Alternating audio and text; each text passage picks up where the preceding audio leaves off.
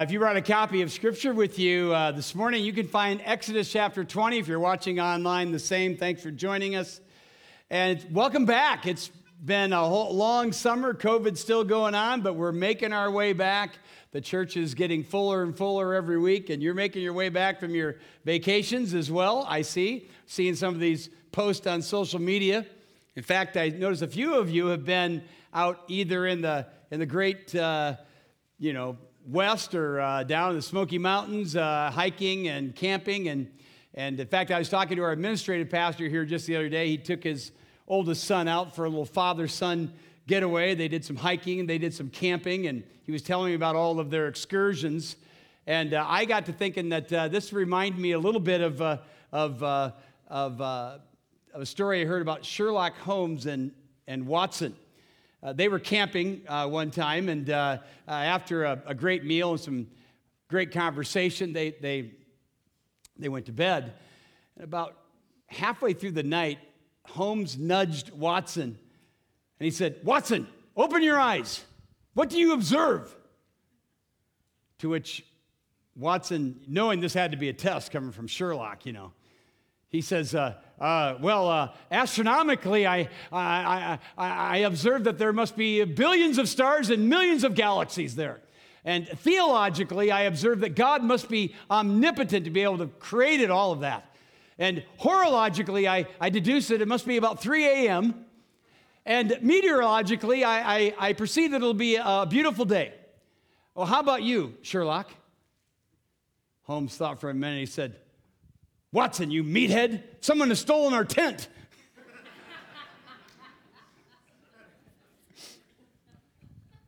Some things are so obvious, they're right in front of you, but we complicate them. We tend to complicate the things, especially the things of God that are not meant to be complicated. Like the commandments, the Ten Commandments that we're studying. They're not complicated, they're pretty clear but we do tend to complicate them. Here's one that's very straightforward the seventh command, the one we've come upon this morning, and here it is You shall not commit adultery. That sounds pretty straightforward, makes pretty good sense. I think most of us understand what it means. Now, I want to start this morning by putting some hope into you. How about this for a hopeful passage of scripture? Look at, it, look, at, look at the screen. Know that the unrighteous will not inherit the kingdom of God. Don't be deceived, neither sexually immoral, or idolaters, or adulterers, or men who practice homosexuality, nor thieves, nor greedy, nor drunkards, nor revilers will, or nor swindlers will inherit the kingdom of God, as Paul said to the Corinthians. Now, isn't that a hopeful text? It would be if you got the next line, and here it is. He says, And such were some of you. Which means that the Corinthian church was guilty, many of them at least, of all of those sins just listed in that list. But notice what he said, he goes on and say, But you were washed, but you were sanctified, but you were justified in the name of the Lord Jesus and by the Spirit of our God. Amen. I want to start out this way in a hopeful way. Because no matter who you are, where you have been, or what you have done, God knows, and more than that, God can change your account. He can expunge you of your sins. He can make you clean through the virtues of His Son, Jesus Christ, and give you hope. We're talking about adultery, not an easy topic. Adultery is any form of sex outside of marriage.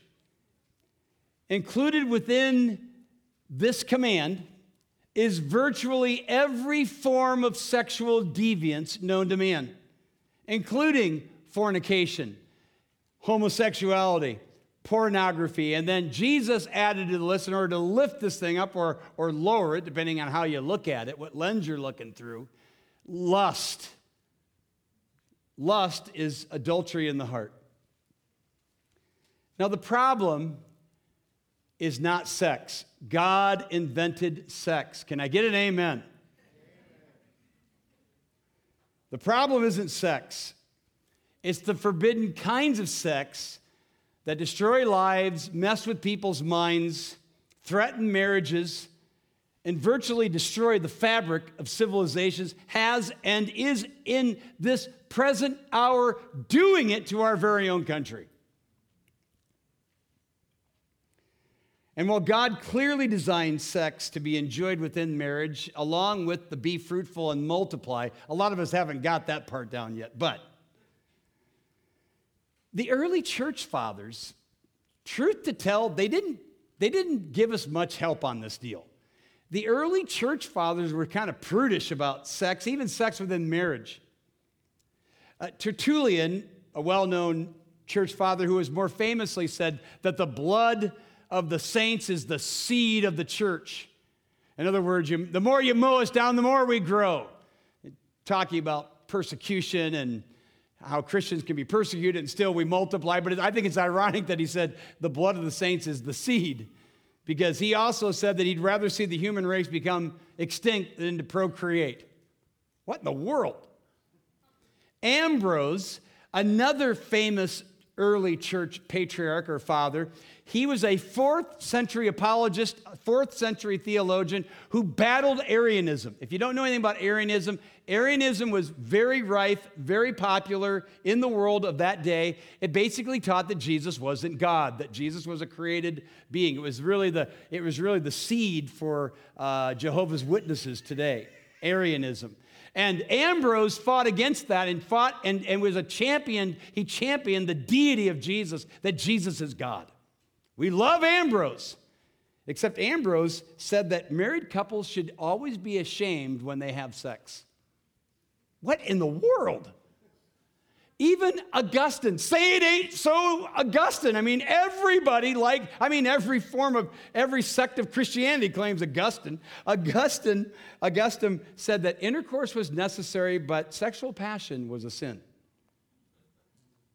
Well, then along comes the development of the Roman Catholic Church and their more famous vow of celibacy that they uh, put upon their priests, which, by the way, has unleashed a torrent of pedophile and homosexual perversions. Restricted, by the way, all Roman Catholics from sex on holy days. And by the time of Martin Luther and the Reformation, there were 183 of them. Do your math, that's half the year. And so, with that, I say, praise God for the Reformation. Amen. I mean, it put the Bible back into play. Martin Luther and company gave us the light of truth on intimacy within marriage and the enjoyment of sex within marriage. Even so, I have to tell you, I mean, when I first became a pastor 30 some years ago, a guy that I otherwise had enormous admiration for, he, he sidled up alongside me after I preached on this subject. And he said to me, he said, Pastor, I want you to know that Adam and Eve never had sex before the fall. And so all marriage, marital sex is sinful. I'm looking at him. He never did explain to me why he had two kids, but that's another story altogether. it's ridiculous. Now, as we've been working through the Ten Commandments, we told you that every command has a New Testament counterpart to it, right? And the same is true here.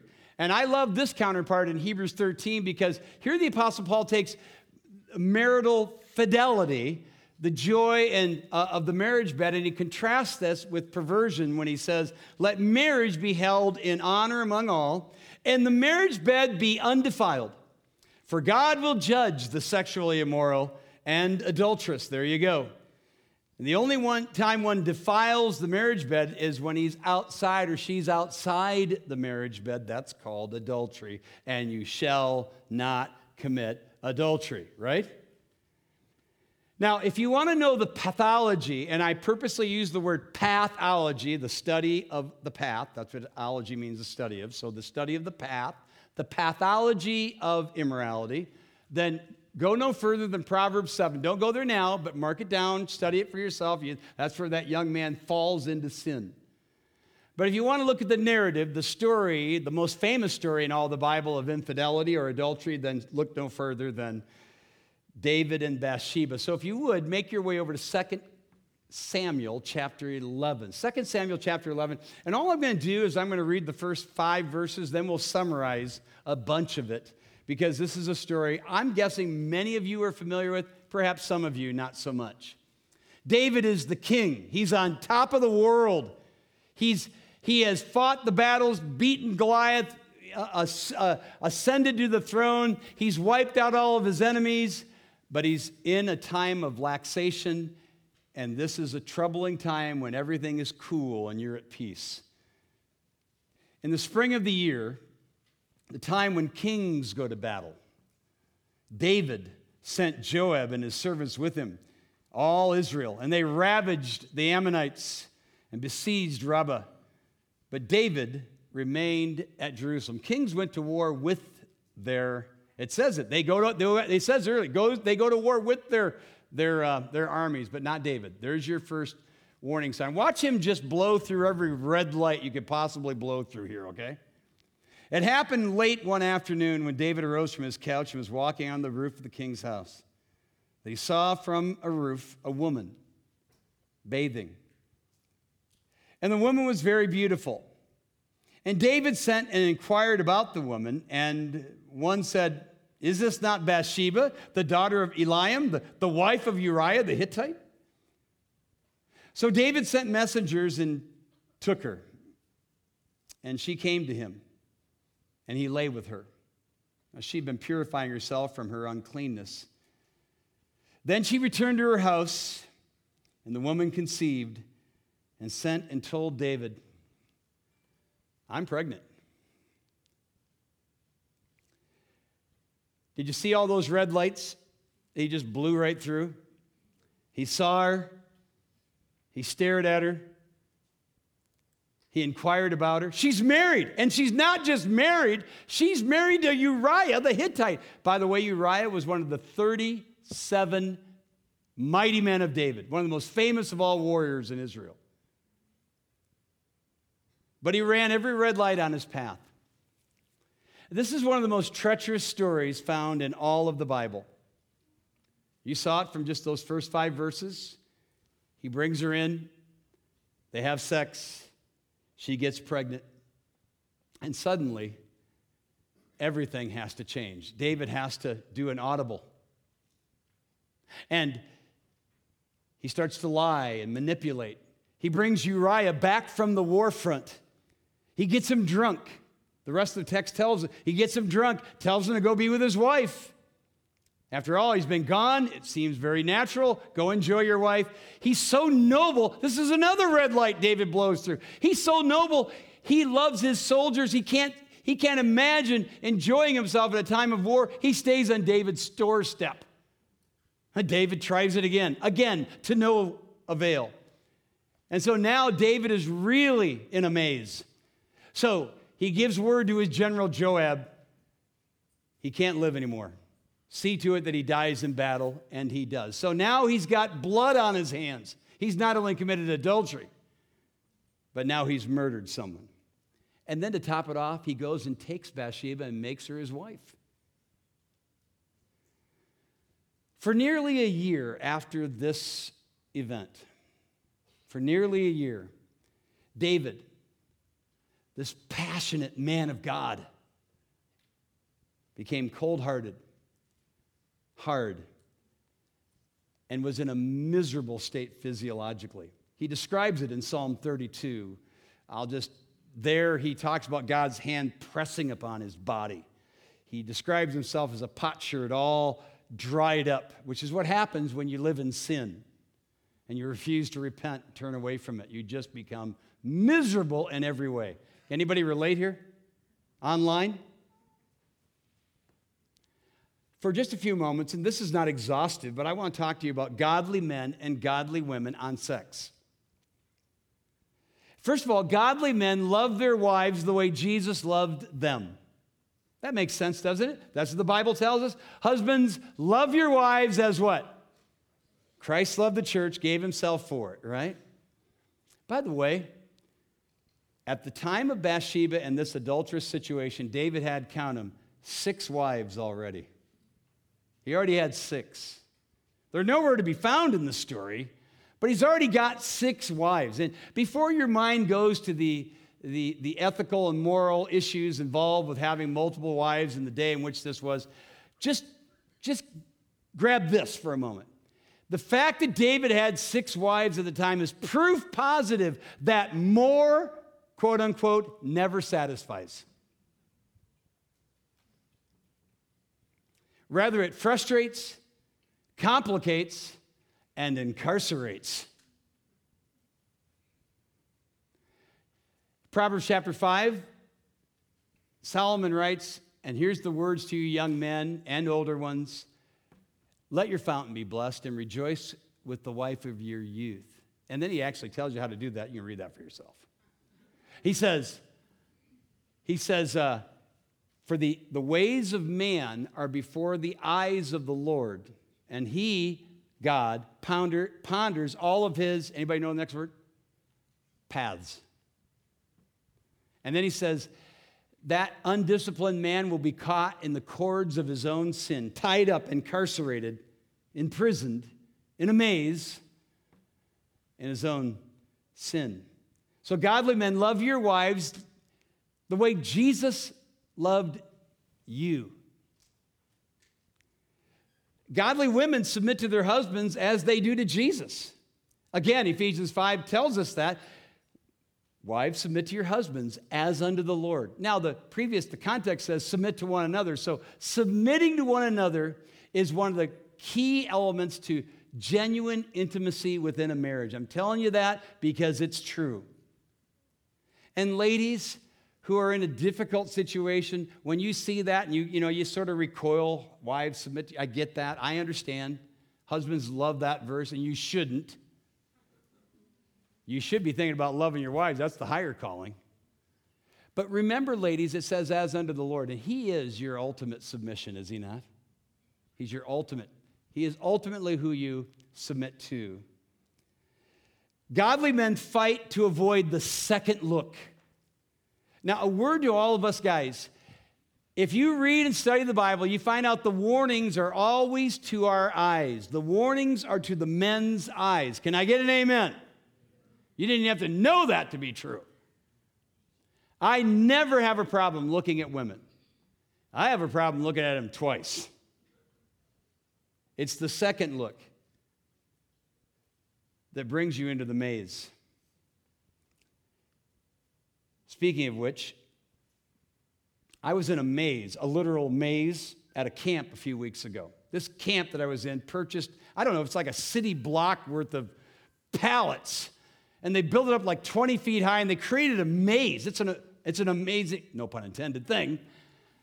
And um, my granddaughter wanted me to wanted me to go in there and do the water gun fight. I thought I'll go in there get squirted a couple times. Let me tell you something. When they realize a pastor's in there, you're not going to get squirted a little bit. I was, I was, I was a wet rat within about two minutes. The entire place came upon me. And I'm running all over this maze like a rat, literally. And I get lost. I cannot find my way out. And I'm not scared because it's like broad daylight, okay? but it's like, I'd like to get out of here. I cannot get out. I was totally stuck and still getting squirted. Now, David was in a maze. He was stuck. The more he looked, the more he wanted. He went from a glance to a gaze, to a haze, and into a maze. A maze that he could not extract himself from. And that's where some of you are right now as we speak. Some of you in this room are in a maze and you're having a hard time figuring out how to, how to extract yourself from it. Some of you watching online right now, you're in a maze and you don't know how to extract yourself from it. Let me go back to my illustration. I'm in this maze trying to figure my way out. Thankfully, it isn't dark, so I'm not scared. Not really, anyway. But in the middle of the maze is a bridge. They built a bridge in the middle of this thing. And it's easy to see the bridge from anywhere in the maze, you could see the bridge, and you could kind of make your way over to the bridge. Now, the bridge wasn't the way out, but it showed you how to get out. If you got up on the bridge, you could see the configuration to get out. And that's what I did. That's how I found my way out.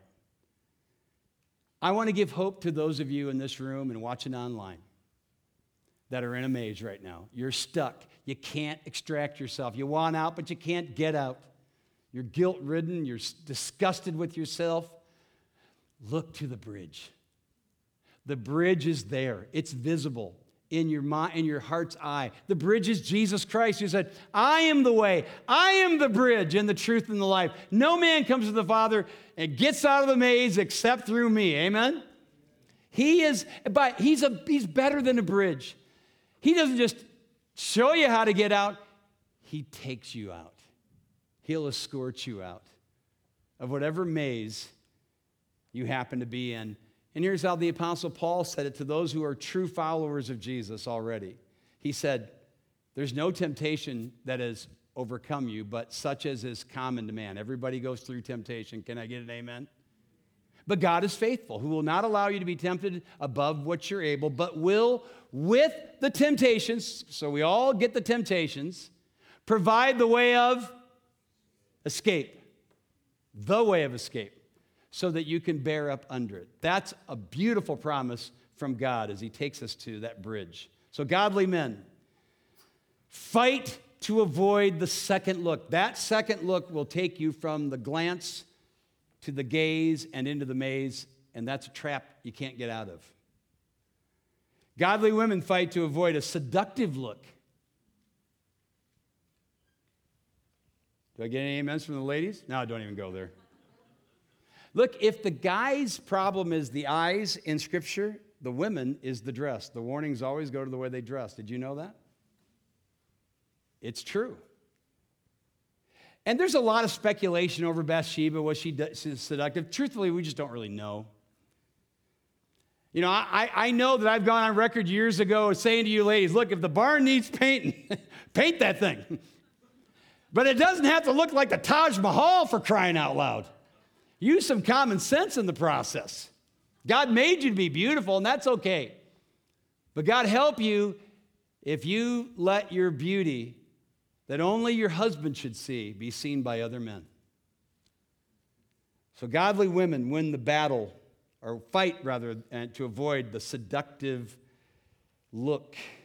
Godly men win the battle of the mind. This is really huge here, because this is where the real battle takes place between the ears. I had a friend that I led to Christ years ago, told this story. It was very riveting to me. He hadn't been a Christian for very long. And he was a salesman. He had a beautiful wife, but he was a salesman, and he was in a situation where a woman was clearly coming on to him. And he said, he said, Pat, he said, I, I, I looked at her and then I looked at her again. I did, I took that second look.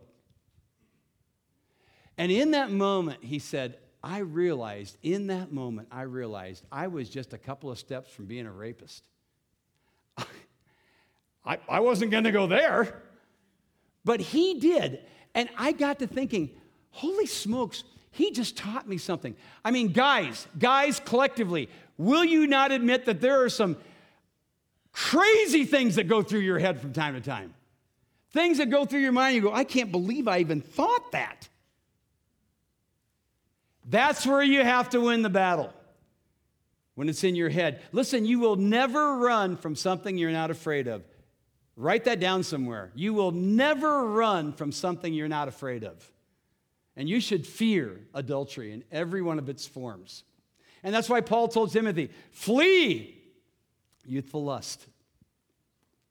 Back to the women. Godly women win the battle in their modesty. I know what you're thinking. Did you kind of say this already? Kind of, but I'm going to put a verse behind it now, okay? Here it is. Here it is. Here's Paul's words. I also want the women to dress modestly, with decency and propriety, adorning themselves not with elaborate hairstyles or gold or pearls or expensive clothes, but with good deeds appropriate for women who profess to worship God. Now, why did I put that up there for you? Keep it up there for a moment. Why did I? Here's, I, I have one reason, and one reason only I put that up there for you. I didn't write this. I didn't write this. And you have to win the battle over modesty. Nobody, nobody is asking you to just, you know, throw a tarp over you or whatever it is, okay? But you do need to win this battle of modesty in this day where there's it's almost absent from our culture. Back to the men. Guard your eyes. Job made a covenant with himself. He, he basically says, Job says in Job 30, he says, I made a promise, a covenant with my own eyes, not to stare at the virgin, not to gaze. That's that second look. That's the trap that leads to the maze. I have seen pornography. I have personally seen pornography literally destroy men's lives like it's doing right now in some of your lives. I know it because the stats are there. At least half of you are dabbling in it right now as we speak, and probably more. I have watched pornography destroy lives and annihilate marriages, and more than a couple. It's destroying some of you right now. You've got to win this fight and guard your eyes. And finally, godly women guard their hearts. You might say, well, don't we all have to? Yes, but right now it fits the women. Proverbs 4:23, guard your heart with all diligence, for out of it are the issues of life. What does he mean when he says guard your hearts? It's, it's the way your emotions take over. Um, the heart is deceitful above all things and desperately wicked, the Bible says in another place. So I read this study and I was going to share it with you, but we, for the sake of time, I can't. But I'll just tell you, it was, it was a humorous study. The problem is, this isn't very funny. But basically, it was a study on why beautiful women often marry homely guys. and it's a funny study to read. But it, it's also a truthful, they've got the facts. I got news for you guys the women aren't drawn to your bravado. It's not the 16 inch biceps that pulling them, in, pulling them into you or you to them. It's a whole lot different for a woman than it is a man. Can I get a woman's amen? So guard your hearts, ladies, because you might be taken in by somebody you never saw coming. All of us have to guard our hearts. And if you're single here, if you're a single individual, listen to what Solomon said I adjure you, O daughters of Jerusalem not to stir up, don't awaken love, right? Before it pleases or until it pleases. Guard your hearts. God is greater than your passion. He's greater than your battle. He's greater than your struggle, and He will take care of you. Find your satisfaction in Him. The thing about it, Paul says in 1 Corinthians 7 and verses 32 through 34 that a man who's married can't completely dedicate himself only and solely to God. He has to be both dedicated to God and to his wife. Have you ever read that? But if you're single, you have the opportunity and the glory to be utterly and radically dedicated to God. And that's where you need to be. In short, godly men and godly women win on the path before they ever reach the place. Knowing that, and many of you have already memorized it, so say it with me paths lead to places. Say it again paths lead to places. Listen, I didn't just coin that phrase many years ago because it had a little catchiness to it. This is a profound truth. That truth you're looking at has saved my hiney more than once, a bunch of times. And it saved many of yours as well. And some of you need to learn the truth in that phrase. It's a powerful truth that needs to be heeded. The path can be as saving, it can be as saving a place as it is a damning place for some of you. All of us, really. Because there as you hold the cursor over that site. As you go from glance to gaze, as you go from thought to contemplation, you're on the path. It's a bad one, and you know it. But it's only the path. It's not the place, not yet anyway. And that's where you have to win this battle. It's an awful place. I get it. It's where the temptation is growing. I know it. But that's where you have to win the battle. Because God is greater than your battle. Amen?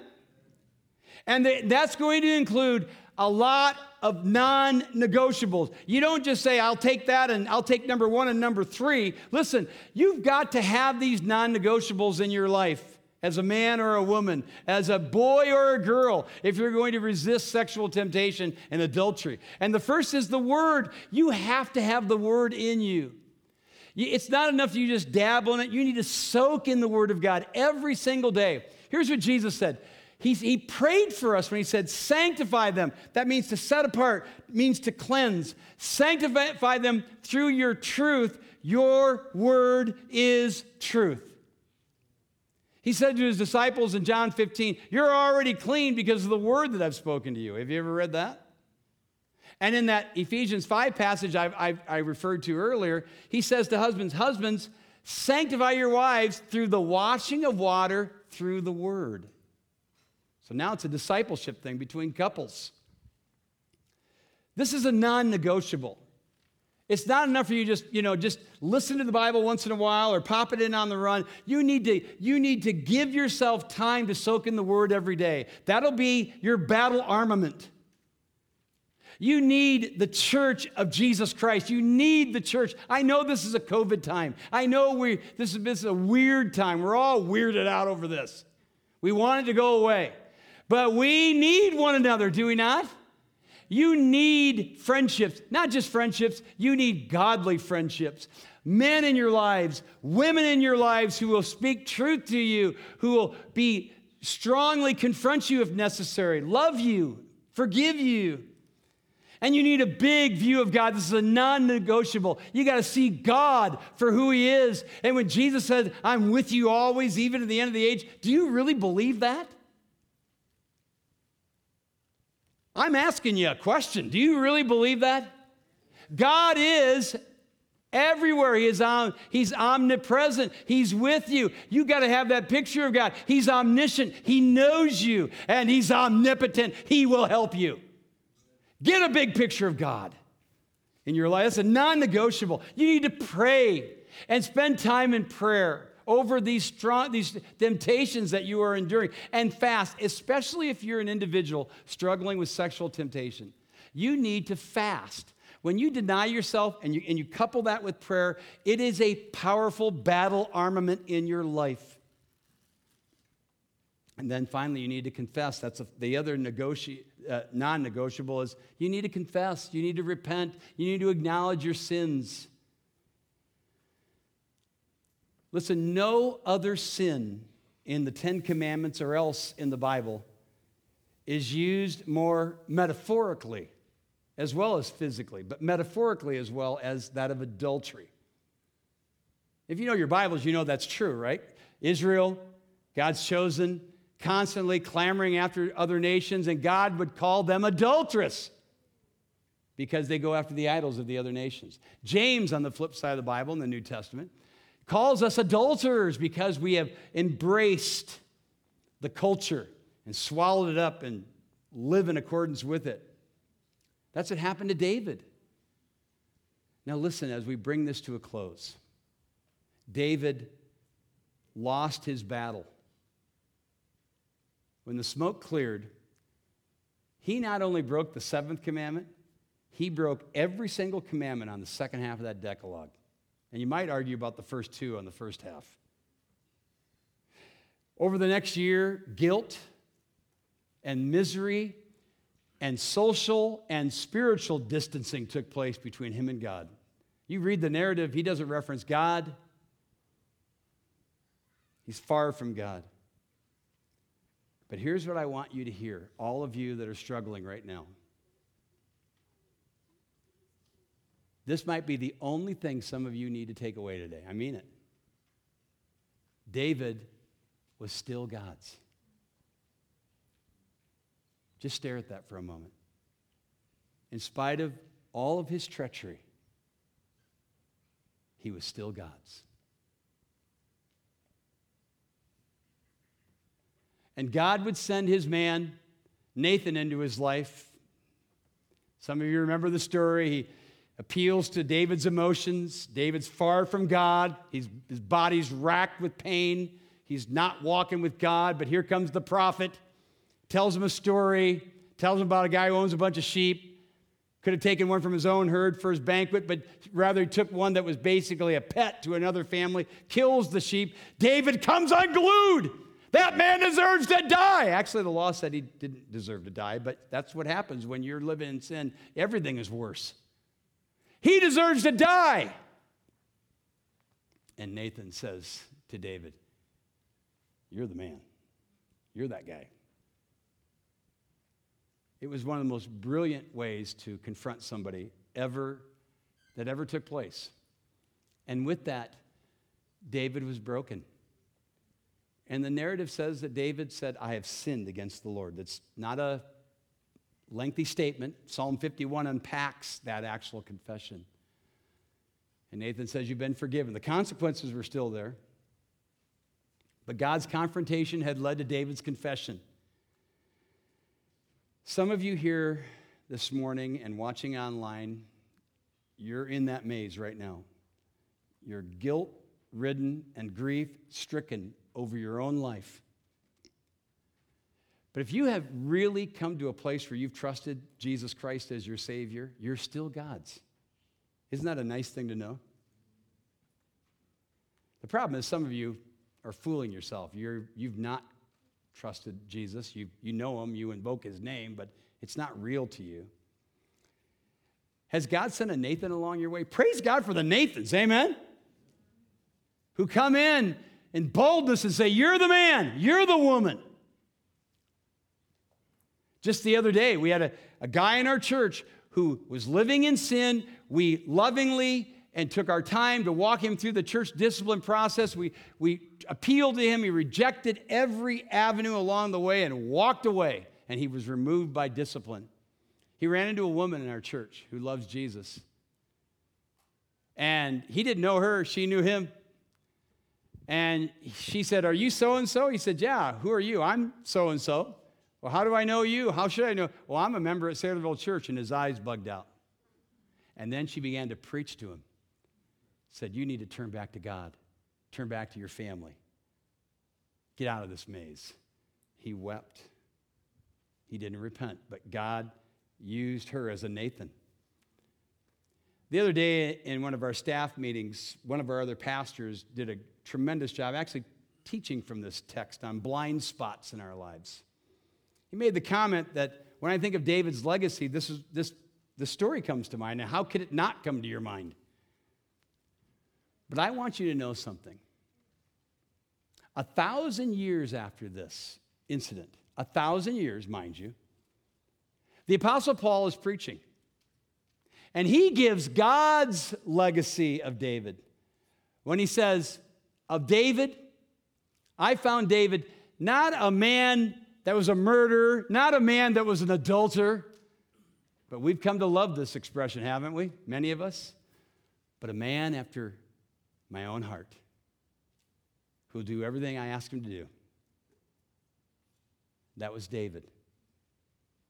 David's legacy was secured, saved even through his repentance. And so when you read Psalm 51 on your own, you'll see David is he's as humble. It, it tells us it's, it's at that moment when he confessed his sin of adultery, and it's very humble. It's incredibly humble. But he never mentions the name Bathsheba. He never mentions murder. Sort of alluded to, but not really. And the reason it's not is because of this. His guilt was already expunged, his guilt was gone. The confession lived on. Doesn't matter where you've been, what you've done, who you are. God can change your heart through his son Jesus. And the answer if you're in a maze right now, is to look for the bridge. It's there. He's there. Jesus is the bridge. He's the way, He's the truth, He's the life. Amen? And nobody gets to the Father except through Him. And He's better than a bridge. He doesn't just show you the way out, He is the way out, and He'll take you out. and He'll clean you up. And He'll take away your guilt and your grief. And He will restore the thing that's missing in your life as we speak, and that is joy. Nobody living in sin, no matter what sin it is, has joy. And that's what we want, right? I want to be a joy pursuer. If I'm going to be a joy pursuer, I got to be a God pursuer. And some of you are here and you've never trusted Jesus. You've, you've given lip service to him, you've grown up around him, but you don't know him personally. The same advice goes to you look to the bridge. The bridge is called a cross, where he died and rose again for you. Trust him as your Savior. He'll cleanse you of your sins, make you his. That's a good place to be. Amen. Let's pray. Father, thank you for our time in your word. Thank you for this tough story of David and Bathsheba and this hard command not to commit adultery. Most of us here are guilty at one time or another in our lives of some form of adultery. And some of us are trapped in its maze right now. God, have mercy on those individuals. Have mercy on that young man. Have mercy on that young woman. Bring her to the bridge. Bring her to your son Jesus. Bring them to the cross where they can find redemption and salvation and forgiveness and joy. And I pray, Lord, for those who are here who really do have a relationship with you, but they're in a maze themselves. Let them be reminded in their own hearts right now, Lord, that you're still, they're still yours, and you're still theirs. Give them hope today, we pray, Lord, for it's in Jesus' name we ask. Amen. Let's all stand.